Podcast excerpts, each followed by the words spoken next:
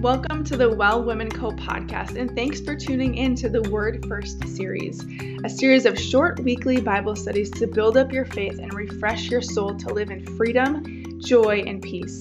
The storm is raging around us, and without an anchor for our soul, we'll find ourselves tossed to and fro by the latest controversy or conspiracy. We're not promised the kind of peace the world craves, which is described as tranquil and free of conflict. However, the Father does promise to give a peace that cannot be taken away no matter the circumstance we find ourselves in. John 1 reveals that Jesus was the Word, and that Word became flesh and dwelt among us. Jesus is still the Word today, and His Spirit that dwells inside of us brings the words we read on the pages alive in our hearts. Word First series is the practice of cultivating a lifestyle in which we look to Him first to satisfy us, fulfill our desires, and provide for us and guide for us. A word first lifestyle is knowing how to apply His living words in our everyday lives and deepening our trust in God to keep His promises.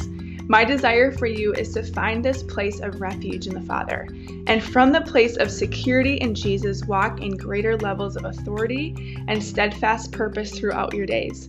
If your soul is weary or sad, if you're stuck in the middle waiting for promises to be fulfilled, if you feel confused as to where you're headed, you're in the right place. So, thanks for joining us in this Word First series. Let's dig in.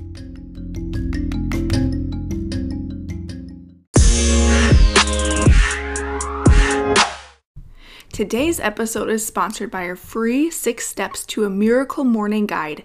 This beautiful and short ebook is my secret miracle morning routine that I do every morning, okay, almost without fail. Since implementing these six simple steps each morning, I get more done. I respond versus react when things don't go as planned. I reach my goals quicker and with ease, and I live each day with clarity and intention about how I can fulfill my purpose each day. The best part is that I've learned how to engage my faith and activate the Word of God. Not only am I accomplishing more of what matters, I'm becoming more like the woman I want to be. Each step is simple, takes only a few minutes, and putting them all together feels like magic. So grab your free guide at wellwomenco.com or in today's show notes. Get your free six steps to a miracle morning guide ebook download right on your computer or device at wellwomenco.com or in the show notes. I promise if you don't already, you're going to love mornings again. Become who God created you to be and do the stuff you're called to do. Grab your free guide now at wellwomenco.com or in the show notes. Well, welcome back to today's edition of our Word First series. And today we're going to be talking about four keys of kingdom unity. And if you have a heartbeat, you know that the topic of unity seems to be at an all time high right now, although the reality of unity seems to be the opposite. And as believers in Christ, this is one of our primary objectives to model to the world, and the church hasn't done the greatest job, in my opinion, of doing this. The church has not done the greatest job of modeling unity, which is one of our primary roles in the earth. And in fact, I believe because the church's disunity in many ways, culture has just followed suit. So, why is unity so under attack? Well, I'll tell you because the enemy knows it's the only thing holding us back from fully displaying the Father's glory on earth. So, before we get into these keys of kingdom unity that I believe will help to give you language around cultivating unity not only in your own life, but fighting for it in your church, in your spheres, and in the places that the Lord has put you, I want to bring our attention back to Genesis with a story that displays the power of unity and the potential that we have as human beings when we actually unite and where it went wrong originally. Okay, again, in this series, I love going back to the beginning and looking like what's the original design of unity? What was the Lord's original intent around this topic? And so I want to bring our attention to Genesis 11. And I'm going to skim through this story that maybe you're familiar with called the Tower of Babel. Okay, so I'm going to read this short story with you and then I'm going to highlight the profound components of this story and why unity is so critical for us today. So it says this At one time, all the people of the world spoke the same language and they used the same words. So can you imagine that? Like a world where everyone spoke the same language? I mean, I feel like with technology today, we're almost getting to that point with translators and technology where we have that in a sense. But think of the ease and think of how fast ideas would multiply if there was like unity in language. And that's literally how the world began. At one time, the world spoke the same language and the same words. As the people migrated to the east, they found a plain in the land of Babylonia and settled there. They began saying to each other, Let's make bricks and harden them with fire. In this region, bricks were used instead of stone, and tar was used for mortar. Then they said, Come, let's build a great city for ourselves with a tower that reaches into the sky. This will make us famous and keep us from being scattered all over the world. But the Lord came down to look at the city and the tower the people were building. Look, he said, the people are united, and they all speak the same language. After this, nothing they set out to do will be impossible for them. Come, let's go down and confuse the people with different languages. Then they won't be able to understand each other. In that way, the Lord scattered them all over the world, and they stopped building the city. That is why the city was called Babel, because that is where the Lord confused the people with different languages. In this way, he scattered them all over the world. So, get this picture God up in heaven is watching this thing take place, and he is watching the people come together in unity. And the God of the universe, the creator of all, sees this and he's like, uh oh, we've got a problem. SOS. We got to do something about this. Because he said there is nothing that will be impossible for them because they are united. But the problem was that they were united around the wrong thing. They were united around this idea of like, we want to be famous and we want to be powerful and we essentially want to take the place and become God and not serve God. And so he knew he had to step in, like, he intervened. He got off his throne, went down, scattered the people by giving them different languages so that they cannot be in unity. So if you think about that, that is profound. The level of power that unity brings. And so let's jump into the New Testament because clearly God's heart for us, his people, is to be united. Even though in the Old Testament, in this story, he had to actually bring disunity so that they wouldn't dis- destroy themselves, right? And the New Testament, we see the story at Pentecost, the baptism of the Holy Spirit. Remember when all the disciples, after Jesus was crucified, the disciples were in the upper room and they were waiting. Jesus said, You need to wait for the Holy Spirit.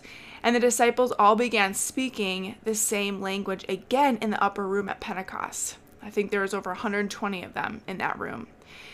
So, what Jesus did at Pentecost after he was crucified and rose again is Jesus purchased back the ability to live in unity once again. I mean, that's literally the greatest miracle of all time. If you get a people, the people in a group uh, together in a room, you know, whether it's 10 people or 120 people, it is a miracle to get them truly united on something, isn't it? Because we all have so many different opinions. But this is the reality that Jesus purchased that back for us. And although there's still many different languages in our world, through the Holy Spirit, he gave us one language, the heavenly language that every believer has access to speak. And this brings unity in the spirit. And so this is a crazy thing, right? Because there's people probably in your church, in your family, at your school, your work, your neighborhood that you don't agree with. So the question is like, well, then how does this thing work? Like, how do we actually live in peace with one another? Is it even possible? Is it even possible to truly live in unity? And I'll tell you, yes, it is possible to live in unity. But that unity has to be based on the kingdom of God, right? Because without the kingdom, without Jesus, there cannot be true unity. So let's dive into like what is kingdom unity then? Well, Ephesians 4 1 through 5 actually spells this out for us. It says, Therefore, a prisoner of the Lord, urge you to walk in a manner worthy of the calling to which you have been called, with all humility and gentleness, with patience, bearing with one another in love, eager to maintain the unity of the Spirit in the bond of peace. There is one body and one Spirit, just as you are called to the one hope that belongs to your call one Lord, one faith, one baptism, one God and Father of all, who is over all, through all, and in all. So I believe we are in a season collectively as believers where we have to refocus and regather. Like it is time to refocus and regather. We have to put off distractions and we have to refocus on our mission amidst the sifting because there is a sifting happening around us. There is wild things happening around us like never before. You think of culturally, morally, politically, um, where our nation is headed. You know, if we were to know where we would be five years ago, a lot of us probably wouldn't even believed it. But there's this expediting that's happening in the world and in the spirit of God, and it's time to refocus and regather like I mentioned. And when it when we talk about kingdom unity, it goes back to we can only have true unity when we come together as believers to say, hey, we have a lot of differing opinions, we have a lot of different perspectives and backgrounds, but this is the thing we can agree on. There is one God there is one faith, like one way to heaven. There is one baptism. There's one God and Father. There's one Spirit. There's one body, right? And Jesus is the head. And so these are the things when things get really dicey and confusing. When you are in church with someone who you have absolutely zero seemingly common ground with them. If you can come together and say, hey, we believe in these things that at the end of the day, this is the absolute truth that there's one God, one faith, one baptism, etc., then you guys will be able to be in unity and maintain, because it says eagerly maintain the unity of the Spirit in the bond of peace. You'll be able to rally around that foundation rather than needing to agree in all of your opinions. And so that's a great setup and foundation to like what actually is kingdom unity. And kingdom unity is just that, what it lays out in Ephesians 4. So let's dive into these four keys of kingdom unity. The first key is this we have to learn and grow in maturity to see with spiritual eyes. So, what do I mean by seeing with spiritual eyes, right? It doesn't mean that you close your eyes and you're just like trying to see things in your imagination, okay? 2 Corinthians 5 16 and 17 says this So we have stopped evaluating others from a human point of view. At one time, we thought of Christ merely from a human point of view. How differently we know him now. This means that anyone who belongs to Christ has become a new person. The old life is gone and the new life has begun. That is profound. So we must learn to see each other and ourselves. P.S. It starts with seeing ourselves correctly according to the Spirit. Because when we get this understanding and this revelation that, wow, literally, I have brothers and sisters in Christ. They're not my blood brothers and sisters. They're not related by blood, but they're related in the spirit. They're my brothers and my sisters, and I'm going to spend eternity with them. When we start to get this perspective about those around us, then why would I ever want to seek to hurt or speak against a brother or sister? I have one younger sister and one older brother, and I love them. And why would I ever want to use my words to discredit them? Why would I ever want to bring shame to them? Why would I ever want to talk down to them? They're my family. Like, I want to naturally build them up because they're part of my family. So it's the same thing in the family of God. And so we have to remember that each one of us have been made a new creation in Christ. And so, although we make mistakes, although we're not perfect, there's missteps that happen, there's misunderstanding that happens. We have to constantly remind ourselves that when someone around us that we love disappoints us or lets us down, or maybe we see them believing something that, you know, to us is really difficult to digest. we have to remember that, hey, they are a new creation in Christ. And so I'm going to choose to see them with spiritual eyes and see their potential, to see the gold inside of them, to see the man or woman that God has declared them to be instead of who they are um, you know, how they're acting or how they're coming across or um, managing themselves. I'm going to choose to believe the best about them based on what the Word of God says about them. And the hope is that people do this to us too, right? Because I don't have, I have hard days. Like, I let my friends down. And when I do that, I'm so grateful that I have friends and community who see me after the Spirit. They don't just judge me by what I look like on the outside or what I do all the time. Matthew 22 39 says, Love your neighbor as yourself. So here's a huge key you can only love others to the degree you love yourself. That's extremely humbling. So take a quick little inventory like, how are you loving yourself right now? Like, how are you able to accept yourself right now? Your gifts, even your flaws, even your weaknesses, the things that maybe you don't love about yourself maybe even the strengths, are you able to accept them? Because we can only love others to the degree we love ourselves, and that's really, really humbling. And when we talk about seeing with spiritual eyes, it proves that we're Christ's disciples. John 13 35 says, Your love for one another will prove to the world that you are my disciples. That is also powerful. So when we see each other with spiritual eyes, it's literally proving to the world around us that we're Jesus' disciples. And what I started with at the beginning, remember, of how the church, in many ways, historically has not done a great job of being united because there's a million different denominations and a million different doctrine tweaks and angles and thought processes, right? And so the world is looking for a model the world is looking for an example of like what does kingdom unity even mean? What is the meaning of unity?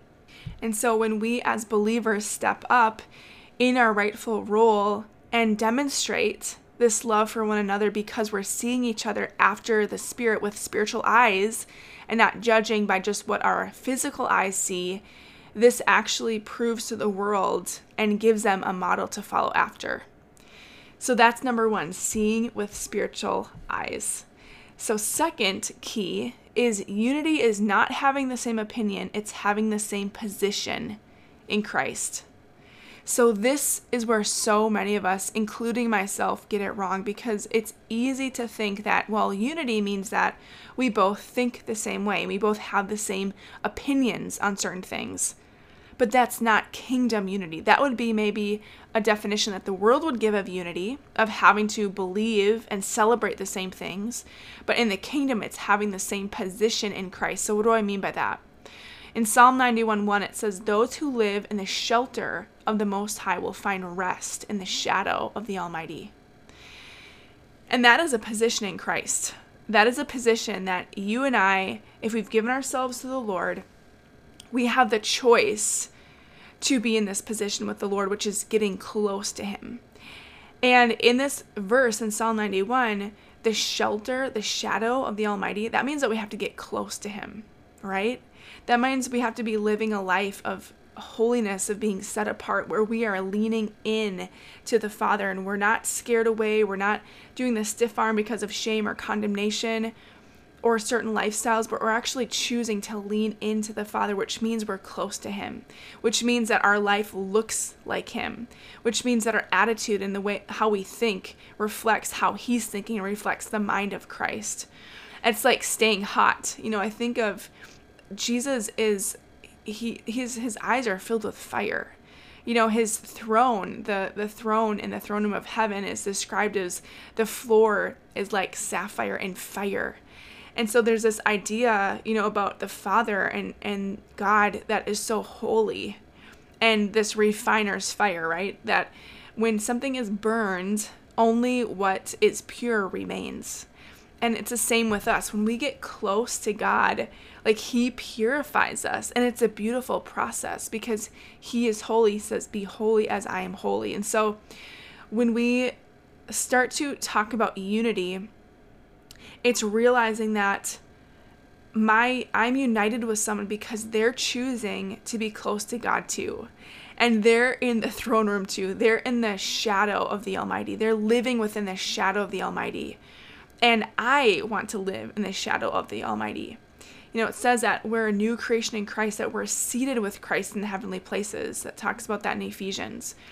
Well, when I realize that my brothers and sisters in Christ are seated with me, with Christ in the heavenly places, all of a sudden, all the piddly little opinions and things that we have controversies over in this world don't matter anymore because we realize okay we're both on the same team. We both have the same position in christ. And so we're going to cheer each other on and encourage each other to to remain in our position in christ. Does that make sense?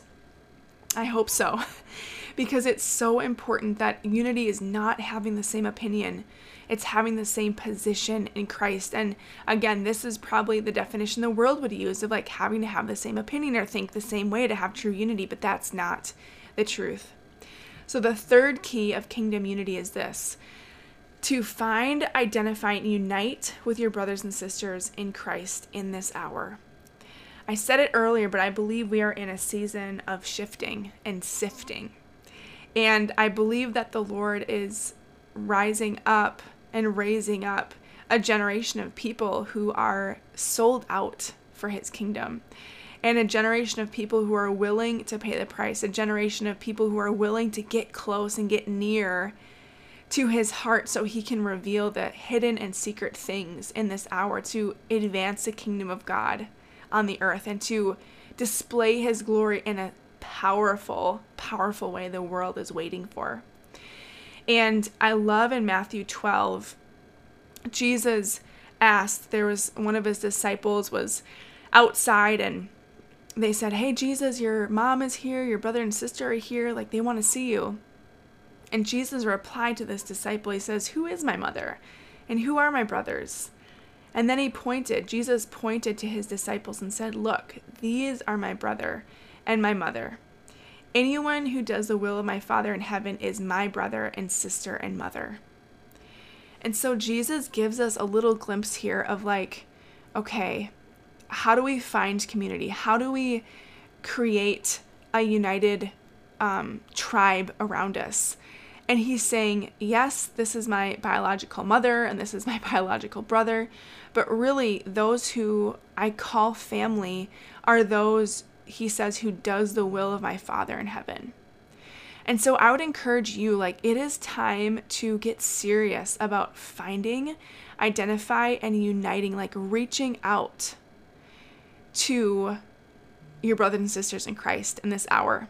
And Jesus actually did it in this verse. He said, Then he pointed, he reached out, some of his translations said, he reached out his hand to his uh, disciples. And he said, Look, there they are. And so there's this this um, responsibility we have as believers that we can't just wait for people to come to us say hey do you want to be my friend? Hey do you want to be my prayer partner? Whatever that is like we actually have to reach out to them. So i encourage you like right now like who are those people in your life that are doing the will of the father? And when we ask ourselves okay well what does that mean? What is doing the will of the father? Well the will of the father is praying for the sick of having the mind of christ of using our words, like it talks about in James, to build people out, to speak blessing out of our mouth instead of cursing, you know, not gossiping, being filled with the fruit of the Spirit, um, raising the dead, like casting out devils, all of these things, making disciples. All of these things are things that the Lord talks about in the Word as far as the Father's will for us. Remember John 10 10, super simply. Jesus came to give life and life abundantly. So when you look at the people in your life right now and do a quick inventory, like, are these people who are doing the will of God? Like, are they searching after Him? Are they ask are they inviting him into every part of their lives because these are the people that you're going to want to reach out to spend time with invest into and cultivate this unity so that you guys can link arms together and do exploits for the kingdom. It's not just to have a comfy, cushy life or to have great friend group. It's like because there's a mission that he has for you guys. There's an assignment. When people come together in unity, there's an assignment that the Lord has for you. So, start to ask the Holy Spirit, Lord, who have you put in my life in this season to link arms with? And that we can manifest this kingdom unity that you talk about in your word to the world around us. The last key of kingdom unity is this unity's mission in the kingdom is reconciliation. So, we just talked about the purpose of unity within a group of people within the body of Christ is for a purpose. It's not just so we can have a happy, connected life. And this purpose is spelled out super clearly in the word and it's reconciliation. What does that mean? We've talked about that in previous episodes, but I'll read it again. In 2 Corinthians 5:20 it says, "We are ambassadors of the anointed one, who carry the message of Christ to the world, as though God were tenderly pleading with them directly through our lips." So we tenderly plead with you on Christ's behalf turn back to God and be reconciled to Him.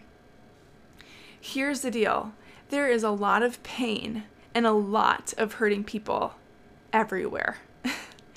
There's a lot of problems in culture, there's a lot of problems morally.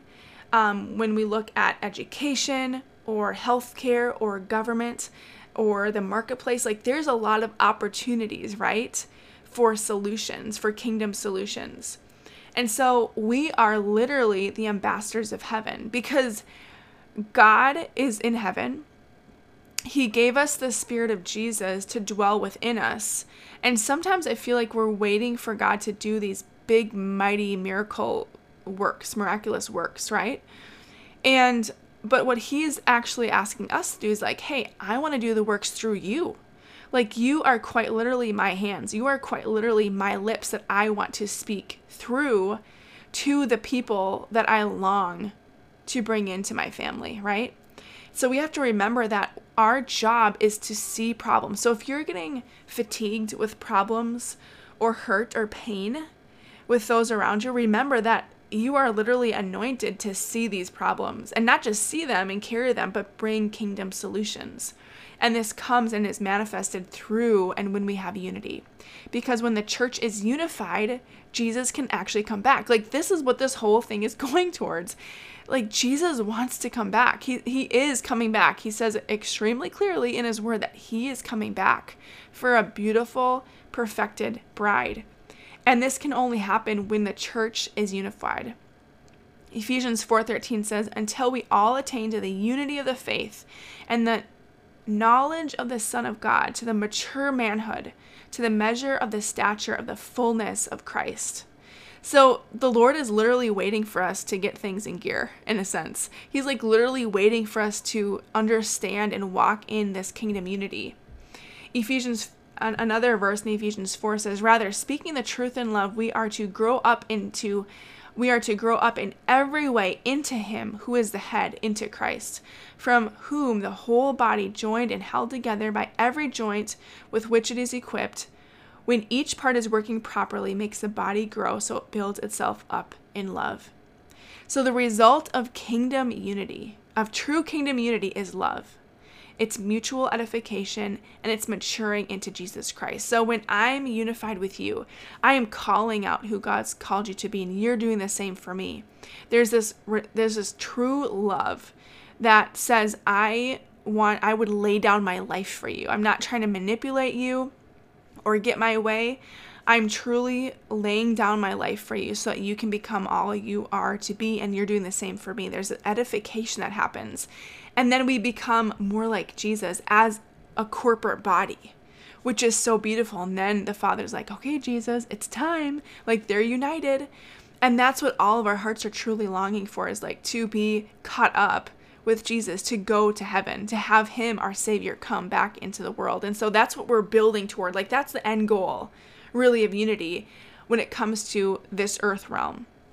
And so, a few questions for today when it comes to this topic of kingdom unity are what are areas that you can take steps into mature into unity? Are you pursuing relationships right now? Are you looking for your brothers and sisters in Christ? Are you calling out the gold in them? Um, are you focusing more on the things that you can have unity in in the Lord, or are you focusing more on opinions and perspectives? I would ask you and myself, how can we begin to see ourselves with spiritual eyes? Because remember, we can only love our neighbor to the degree we love ourselves. And so it asks us, like, how can we see ourselves with these spiritual eyes that we are truly a new creation in Christ? And how can we get a vision for who He's made us to be, which is so powerful and beautiful and wonderful, where we can see others then with the same spiritual eyes and perspective?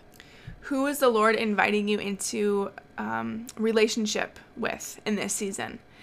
And do you have them already around you? Do you feel like the Lord is highlighting um, others that you can reach out to and you can begin to model this kingdom unity within that group of people so that you can do that to the world around you? Um, maybe what ways have you falsely believed unity is?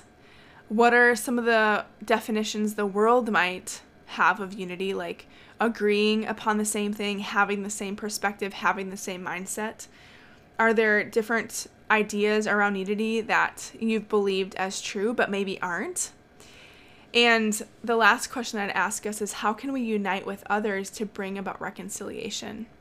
So, what would it look like to be in a community and in a context where we are truly pursuing this kingdom unity in such a way where we become ambassadors of heaven and we become agents of reconciliation wherever we are. Like this group, I just see it, you know, going forth in the marketplace, going forth in communities, going forth with r- racial reconciliation, um, going forth in education, going forth in healthcare. Like wherever He's placed you, what would that look like to be an agent of reconciliation? Because you are pursuing kingdom unity first. And so I want to encourage you like pursue this unity first. Pursue a right perspective of the Lord, a right perspective of yourself, and a right perspective of others first. And the result of this will be reconciliation. The result of this will be literally being a bridge to the world around you that brings heaven's solution, that brings the love of God into these areas and brings healing where there's so much pain and so much confusion and so much turmoil. And so I just want to bless you in that today and acknowledge that this is a journey, right? I'm on the journey myself, but it's something that the Lord's been highlighting to me recently because if we don't get this, like I said, then the Lord can't come back, right?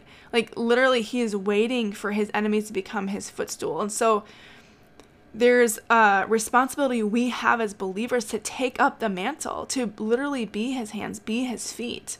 And so I want us to get it in this generation. I don't want us to have to wait and go around the mountain again and again with the next several generations. Like, I want to get it now. I want to understand and have a greater revelation of what is kingdom unity now in my life and how can I pursue that so that the church and the body of Christ as a whole is literally ready, making ourselves ready for the Lord to come back. And so I hope today was encouraging for you. I know it might be a little deep or a little like, wow, that's that that's intense. You know, like we're talking about Jesus coming back and we're talking about kingdom unity and you know, believing there's one God, one baptism, one spirit and um but I think if we really allow our hearts to be opened up to this truth, then it will change things for us. And you know, we'll be able to live in a greater level of peace in the midst of what seems like so much disunity in our world around us. And we'll actually have a blueprint to offer people. Like, this is what unity is it's this, it's not that. So, again, thanks for spending your time with me. It means so much. Um, as always, I love when you tag me at Wellman Co. Let me know where you're listening in from. Let me know what topics are um, most impactful for you in this season. Write in a review on Apple Music so more more women can grab hold of this life giving message. It means so much when you leave those reviews. Um, to me, because remember, I'm recording this like by myself, and so I can't see facial expressions, I can't see body language, and sometimes it's challenging because I'm like, do you understand? Do you get this? Should I keep explaining? Or I'm just to trust that you're to get it, right? So that means so much to me. And then lastly, head over to wellmanco.com for other resources. You can grab your free six steps to a miracle morning guide. Um, I love this resource, and so many women have been saying the same. So thanks for spending a few minutes of your time with me today. Bless you. I just encourage you that you are an ambassador of Christ, and you are a woman who carries this kingdom unity wherever you go. So you are worthy of being well, you are beautiful on the inside and out, and I can't wait to chat with you next time.